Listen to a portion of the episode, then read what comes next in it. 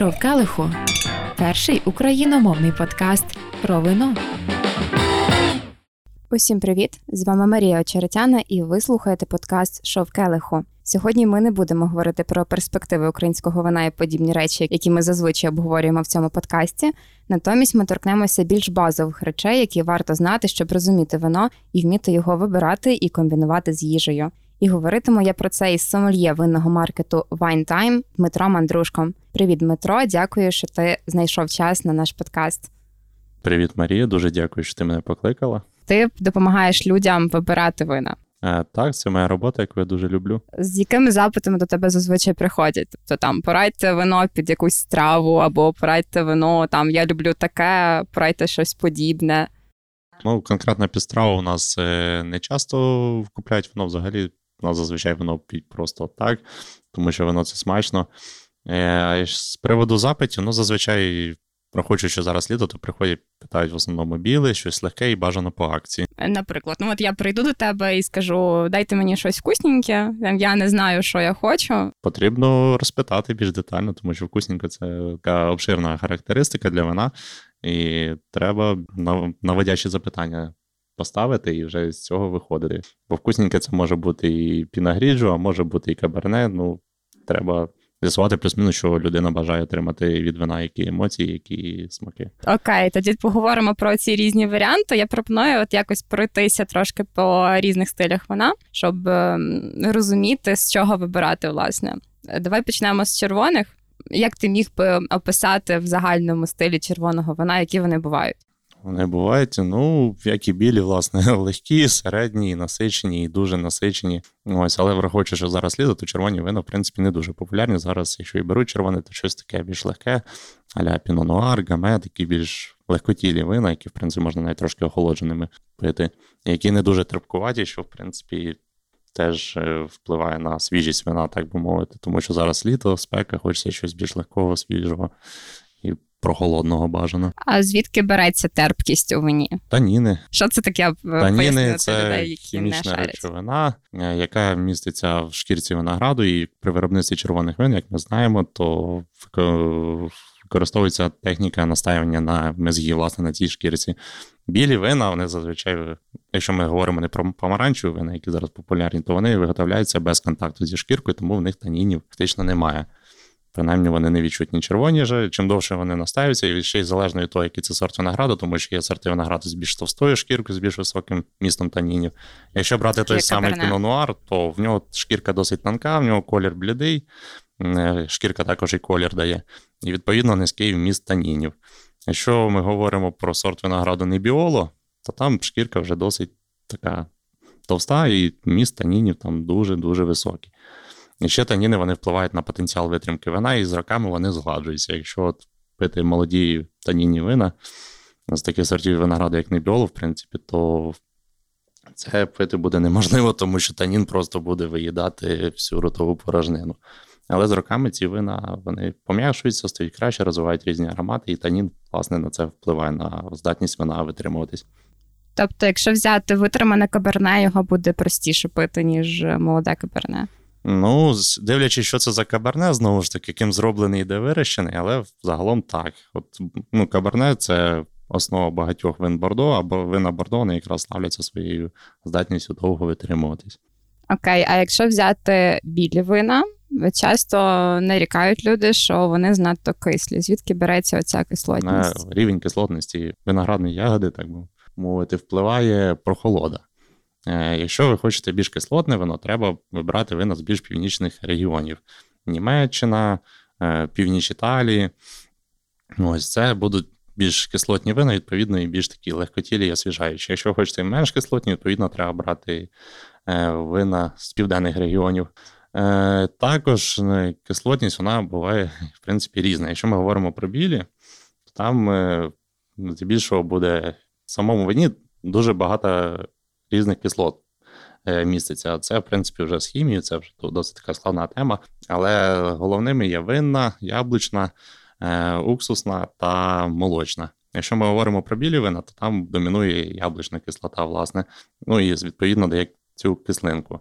Якщо ми говоримо про червону, то після алкогольної ферментації для червоних вин проводять яблучно-молочну ферментацію. Це коли е, спеціальні бактерії дріжджі перетворюють яблучну кислоту на більш м'яку молочну. Відповідно, воно в плані кислотності більш м'яке. Але для білих це також використовується, особливо для шардоне, яке витримується в дубі. І ці вина будуть мати більш насичений смак, але при цьому кислотність в нього буде така більш м'яка. Чи кожному сорту винограду потрібна витримка? Абсолютно ні. Ну, здебільшого, більшість вин, особливо там недорогого цінового сегменту, їх потрібно випити там найближчі три роки. Особливо це стосується білих, фактично всіх рожевих, ну і здебільшого червоних. Потенціал до витримки це особливість ну, небагатьох вин на, насправді. Якщо взяти якесь вино в супермаркеті з нижчої полиці і поставити його на витримку, в цьому абсолютно немає ніякого сенсу. Воно просто дуже швидко перетворюється на оцет. Угу. А якщо от я купую вино якесь і надовго забуваю його в себе в холодильнику або в погрібі, е, що з ним станеться, і чи з кожним вином щось буде відбуватися? Дивлячись, наскільки довго. Е, ну, Вино взагалі це живий організм. Чому, от, ну, допустимо, ми купуємо пиво, і там є термін придатності, і ми чітко розуміємо, що після цієї дати воно вже втратить свої смакові властивості. З вином все працює по-іншому. Знову ж таки, який був рік врожаю, як ягоди накопичують таніни, кислотність і тому подібне. На витримку вина, на його зберігання впливають чотири фактори: вміст цукру, е, вміст танінів, ті, що дають терпкість, кислотність, рівень кислотності, і рівень алкоголю. Е, Знову ж таки, повернемося до сорту винограду Небіолу. Цей сорт він якраз не накопичує дуже гарно алкоголь. Е, в середньому вина це по 14% алкоголю. У нього дуже висока кислотність і у нього дуже високий танін. І Відповідно, дуже хороші вина з цього сорту, як Бароло, Барбареско, вони мають потенціал понад 20 років. Але в молодому віці ці вина пити просто неможливо, тому що кислотність і танін це просто треш. А саме жахливе, що можна зробити з пляшкою молодого баролу, це її випити. Окей, а звідки береться алкоголь у вині? Тобто, очевидно, що не наливають спеціально спирт? Звісно, ні. Ну, якщо ми не говоримо про вина кріплені. Е, алкоголь звідки береться? Ну, як ми знаємо, е, виноград накопичує цукор, і на це впливає рівень сонця кількість сонячних днів. Відповідно, в більш південних регіонах буде більш високий вміст цукру. Відповідно, при брадіні алкогольному буде більш високий рівень алкоголю. Тобто, якщо так просто сказати, то на рівень алкоголю вині впливає рівень цукру, який був у ягоді. І чим більш жаркий гріх, тим відповідно більше цукру. Угу. А якщо взяти українські регіони, наприклад, е, там Одесу, Причорномор'я загалом, це вважається жарким регіоном? Чи там буде високий рівень цукру? Ні, це помірний досить регіон. В принципі, Одеса у нас на одній шереті знаходиться з Пімонтом, з Бордо. І часто деякі виробники вина вони люблять на цьому акцентувати увагу. Ну, дивіться, як на одній шереті з Бордо. Так, саме так. От дивіться, у нас вина як. На одній шерті з Бордо і з Пімонтом, ну, відповідно, ну, ми теж класні. Це, в принципі, відіграє свою роль, але не все так просто. На більшій території України, власне, чому вино під Києвом не вирощують, тому що тут клімат вже більш континентальний дуже високі перепади температур, зимою холодно, літом спекотно, відповідно, при певному рівні температури нижче ноля, то лоза просто вже не виживає. Тут потрібно або прикривати на зиму виноград, або просто поїхати в більш південний регіон і там займатися і не заморочуватись. Е, минулого разу ми якраз говорили про те, що багато таких північних виробників закуповують виноград на півдні і вже тут роблять вино. Е, саме так. Та, е, Зараз багато хто таким займається. І гаражні винороби, і виноробить трохи побільше. Ну, якщо говорити про Київ, то під Києвом є виноробня Біологіст, досить відома, яка робить досить непогані вина. Вони саме так вони закупляють виноград. У них є свої виноградники, експериментальні, але їх ще, ще досить маленька, і невідомо, як там виноград буде визрівати. Е, винний дом Гіннешвілі з Вінницької області вони також роблять досить якісні вина, але при цьому виноград все ж таки закуповують в Одесі. Ну, теж висадили свої виноградники, але який буде результат, це ми побачимо через декілька років, коли виноградник підросте і, не дай Бог, не вмре від морозів. А виноман в Чернігівській області теж закуповує? Ну, в них теж є знову ж таки свій виноградник, але все ж таки. Тобто це щось таке експериментальне більше. Ну, так. Ну, У людини була мрія, були можливості е, зробити свою мрію, побудувати свою виноробню, і так, власне, і вийшло.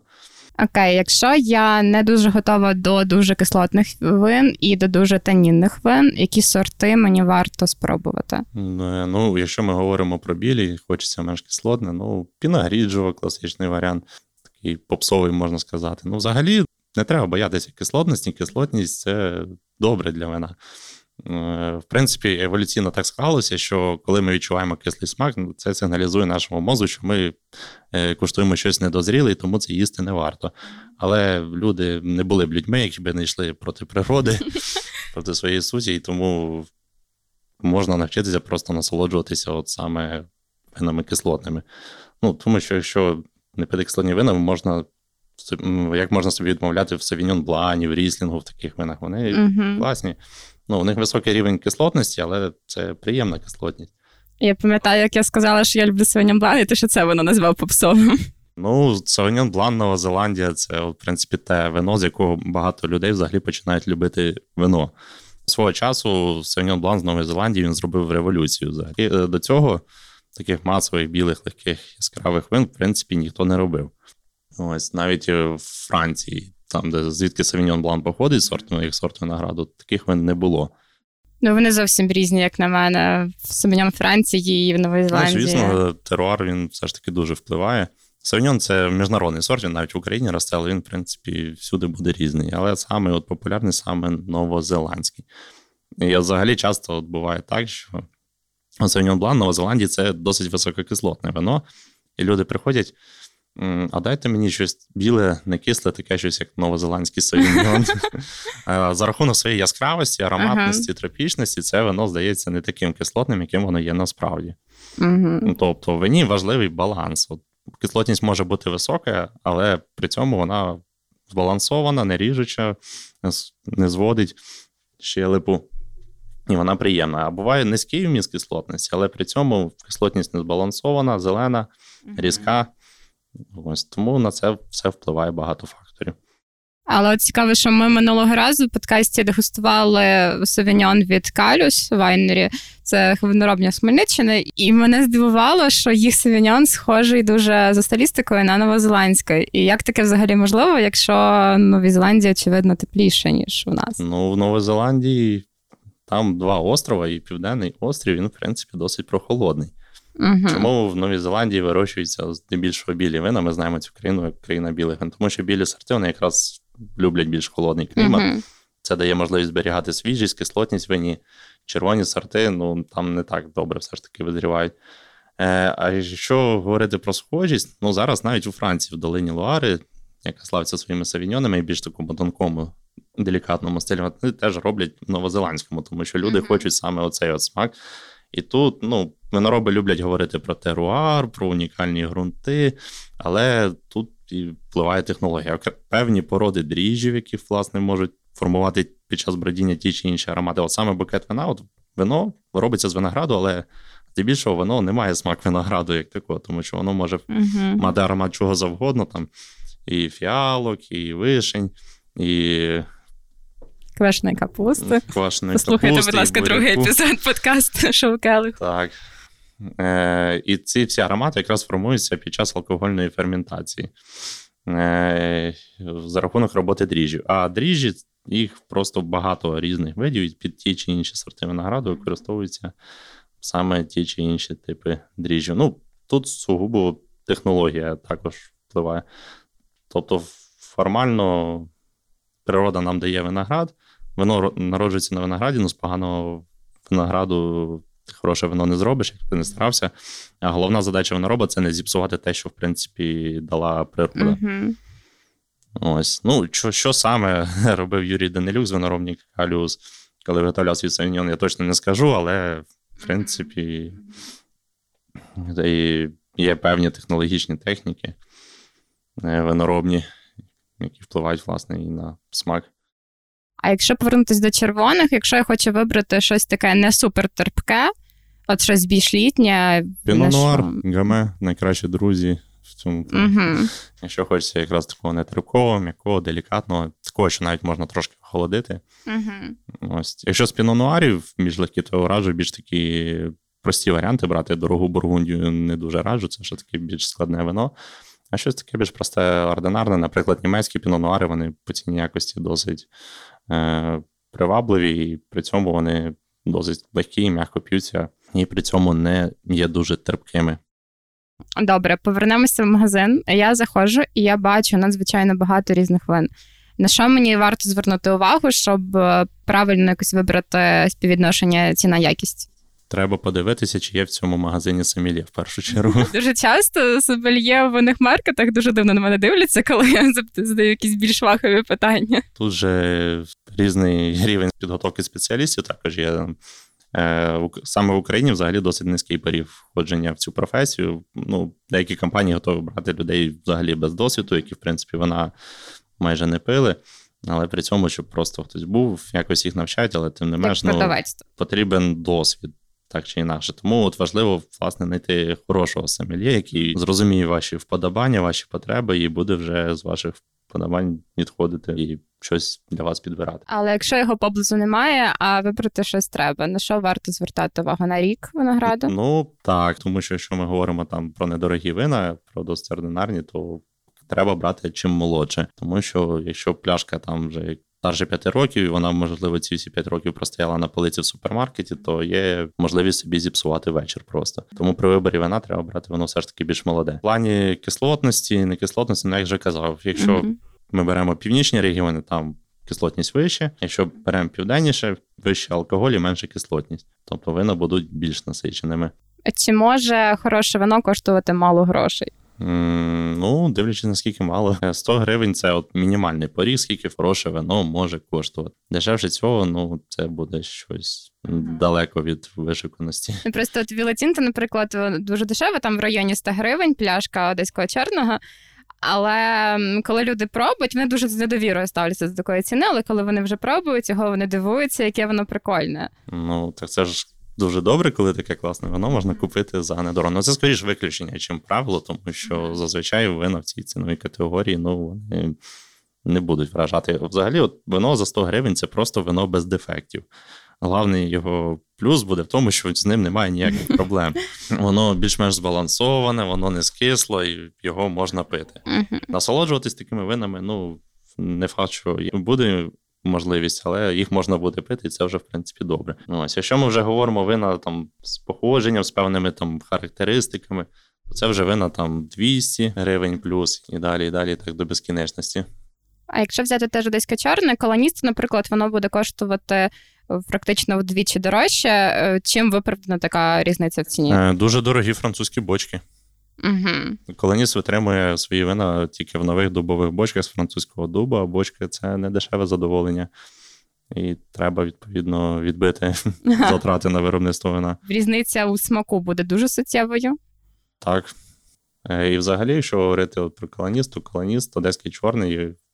Він, до речі, де теж досить танінний сорт, досить терпітий, тому це вино, в принципі, яке можна навіть повитримувати. Там років 5 в нього потенціал буде, в залежності від року врожаю. От Віла Тінта, вона вже смачна і вже варто пити, в принципі. То от мені воно власне подобається, тому що воно і яскраве, але і не якесь таке супер важке, як на мене. Ну так, воно смачне. Угу. Деякі люди, коли це воно пробують, то в принципі їм щось важко потім інше продати, тому що ага. ну, ціна якість досить приваблива. Окей, тоді я пропоную ще поговорити про те, як поєднувати вина з їжею, так щоб воно зграло якнайкраще. Є якісь от такі основні базові правила поєднання вина і їжі? Ну, Є декілька принципів, по яким можна поєднувати. Ну, взагалі, це знову ж таки в вині важливий баланс, щоб там і кислотність, і таніни, і алкоголь все було збалансоване, нічого не випирало. То і коли ми поєднуємо вино з їжею, то теж важливий баланс. Відповідно до більш легких страв, ми будемо брати більш легкі вина, до більш насичених. Е, Вже більш насичено. От, наприклад, якщо ми їмо сир брі, Тобто він такий досить вершковий, ніжний смак, то під нього краще взяти легке просеко або шампань. А якщо ми беремо якийсь стілтон з блакитною пліснявою з досить таким пікантним смаком, то під нього вже краще портвейн взяти. Ну і відповідно. Під стейк ми не будемо брати Савіньон Блан, а під грецький салат ми не будемо брати каберне. Ось ще що дуже важливо, ну всі знають, що Е, біле до риби, червоне до м'яса, і це придумано, в принципі, не просто так, тому що знову ж повернемося до танінів. Таніни, коли вони поєднуються з рибними білками, вони створюють дуже неприємний металевий присмак смаку. В принципі, бувають виключення. Якщо все ж таки хочеться підрибку червону, то краще вибирати низькотаніни, знову ж таки, пінонуар, гаме, ось такі вина, але знову ж таки, щоб не було високого вмісту танінів, тому що mm-hmm. буде оцей от неприємний присмак. А курка? Чи курка це не м'ясо? Курка, дивлячись, як вона приготовлена. Ну, курочку соус можна... рішає. Е, Ну, дивіться, знову ж таки, принцип балансу. Якщо ми просто курочку приготували на пару, без ніяких спецій, там трошки тільки посолили, то це дуже легка страва. Але ж цю саму курку можна засмажити на грилі з купою спецій, під соусом, і це вже буде відповідно страва більш насичена. Відповідно, до парової курочки можна взяти щось легеньке, савіньон блан, а до курочки на грилі вже можна взяти червоне. Угу. Ну, Мені взагалі якось помаранчеве сюди уявляється, щось таке грузинське. Теж непоганий варіант. Під курчата табака. Uh-huh. Ну і ще є локальний принцип поєднання. От е, під флорентійський стейк ми будемо брати кіанті, під е, козі сири, які виготовляються у долині Луари, ми беремо савіньон блану. Це от, ну, класична пара також вважається. Тобто Якщо хочеться під якусь страву підібрати вино, то в принципі можна просто погуглити, подивитися. Вже є багато готових рішень, можна не вигадувати якби велосипед. Що варто підбирати під солодкі вина, і чи варто взагалі під них шукати їжу? Солодкі вина, сири з блакитною пліснявою ідеальний варіант будуть. Е, Ну, це одне з самих взагалі яскравих гастропоєднань, яке тільки може бути. А чи десерти варто брати під солодкі вина? Чи краще, щоб це все було окремо? Можна і десерти брати, ну, під солодкі вина, відповідно. Ну, якщо ми беремо під десерт сухе вино, то сухе вино Воно буде, буде кислити. Угу. Так. Балансу не буде. Якщо в нас є вино солодке, десерт солодкий, ну чому б і ні.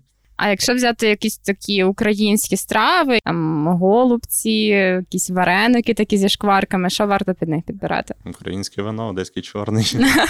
Виключно. Ну, якщо вареники зі шкварками, з картопелькою, то під них почковий шардоне чудово підійде. Якраз маслянистий, вершковий трошки. А якщо ще й варенички зі сметанкою, під голубці я би радив щось легкотіле, біле, пінагріджо чи савіньон.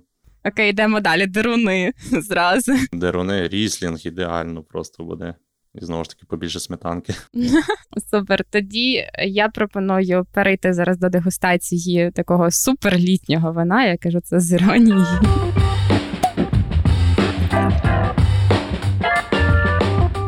Що ми сьогодні дегустуємо? Вино від виноробні Шабо з Одеської області. Е, це вино Каберне Савіньон, Гранд Резерв, урожай 2017 року. Я воно це обрав не просто так, тому що нещодавно ці вина були продегустовані спеціалістами журналу Декантер і отримували досить хороші оцінки. Конкретно це вино отримало 95 балів від журналу Декантер, який є одним з самих поважних е, винних журналів у світі.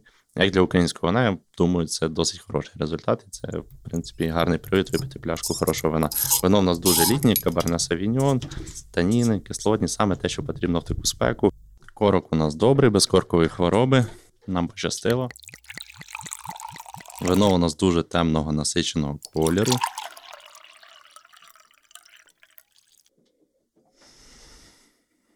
Аромат дуже дуже концентрований, дуже насичений. Е, його потрібно декантувати, але так як у нас це досить в імпровізованому форматі, то ми будемо аерувати вино в келиху.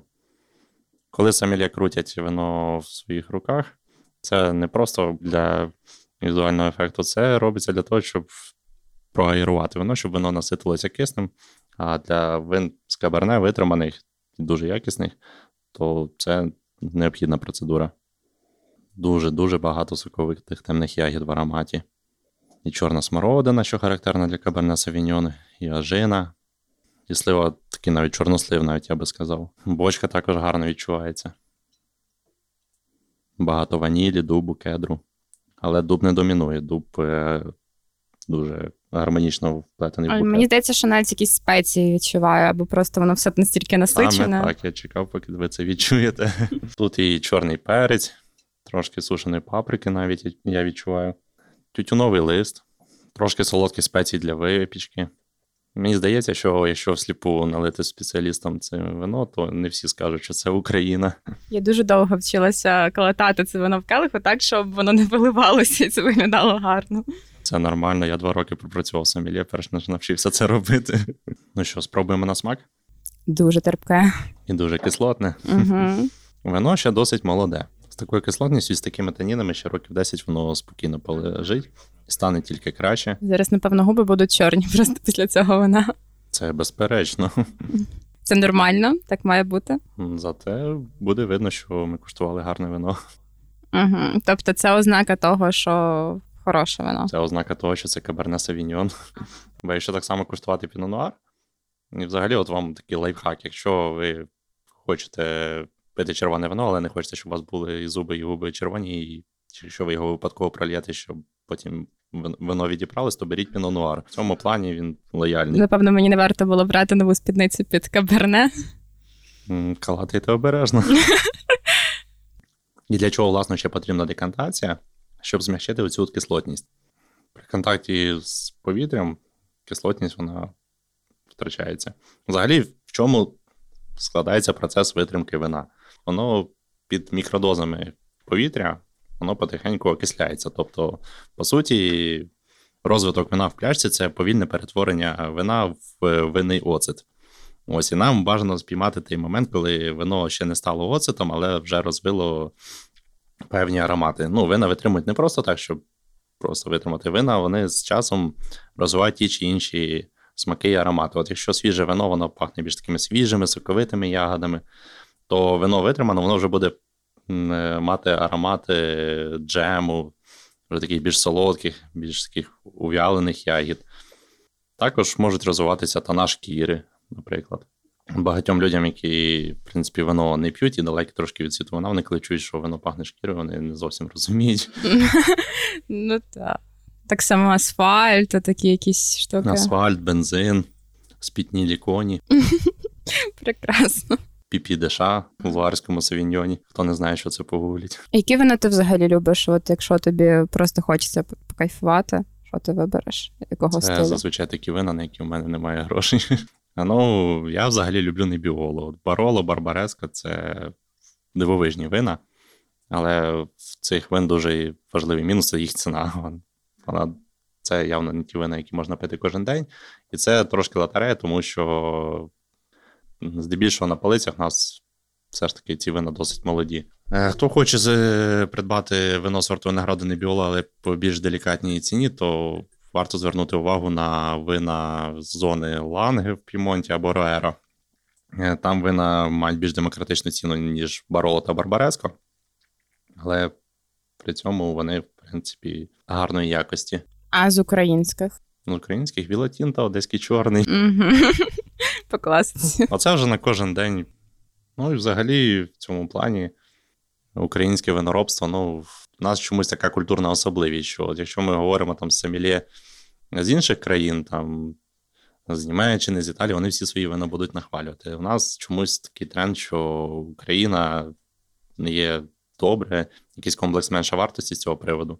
Ну, в принципі, це логічно, тому що довгий час у нас в Україні там якісна вина, і, в принципі, не дуже виготовлявся. Це останніми часами пішов бум, розвиток, і, в принципі, є що запропонувати. Але все ж таки, за рахунок того, що репутація була вже підмочена, то зараз склався такий стереотип. Але це все потрібно руйнувати. Ну, ось я от дуже люблю вдавати в сліпі дегустації українські вина. Ось і люди потім дуже дивуються, коли знають, що це власне Україна. Оце вино я якось здавав на сліпі дегустації. Ну, в мене була дегустація по сортам червоного, по червоним сортам винограду. Там був і Каберне, Мерло, Сіра. Ось і люди вже скуштували, зрозуміли, які типові характеристики для того чи іншого сорту винограду в кінці. А зараз буде задачка з зірочкою. Давайте всліпу вгадаємо, що це за сорт. І всі його і дуже смакували, всім вона сподобалось. Не всі, правда, вгадали, угу. але потім, ну, Діма, покажи, що ж це за вино, я показую, і всі трошки були в шоці. Ну і до цього ми куштували вина плюс-мінус такої самої цінової категорії, і на фоні них це вино абсолютно не програло. Вілутін то одеський чорний, коли всліпу наливаєш людям і питаєш, скільки ви би за це вино дали. Ну, всі зазвичай відповідають: ну, гривень 250-300. Угу, Не 100. Угу. Я пропоную тоді перейти до Бліцу.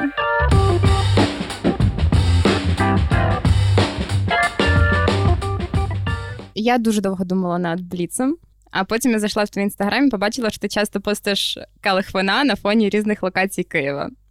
І тому я попрошу тебе зараз підібрати вино під різні райони Києва, проасоціювати, якби цей район був вином, щоб це було за вино. Задачка на креатив, цікаво. Почнемо з оболоні. Оболонь. Ну, оболонь це літо, це пляж, це сонце, це щось легке, літнє. Я би це асоціював. А з Албаріньо іспанським. Я якраз нещодавно там на набережні його і пив. Окей, по ділу.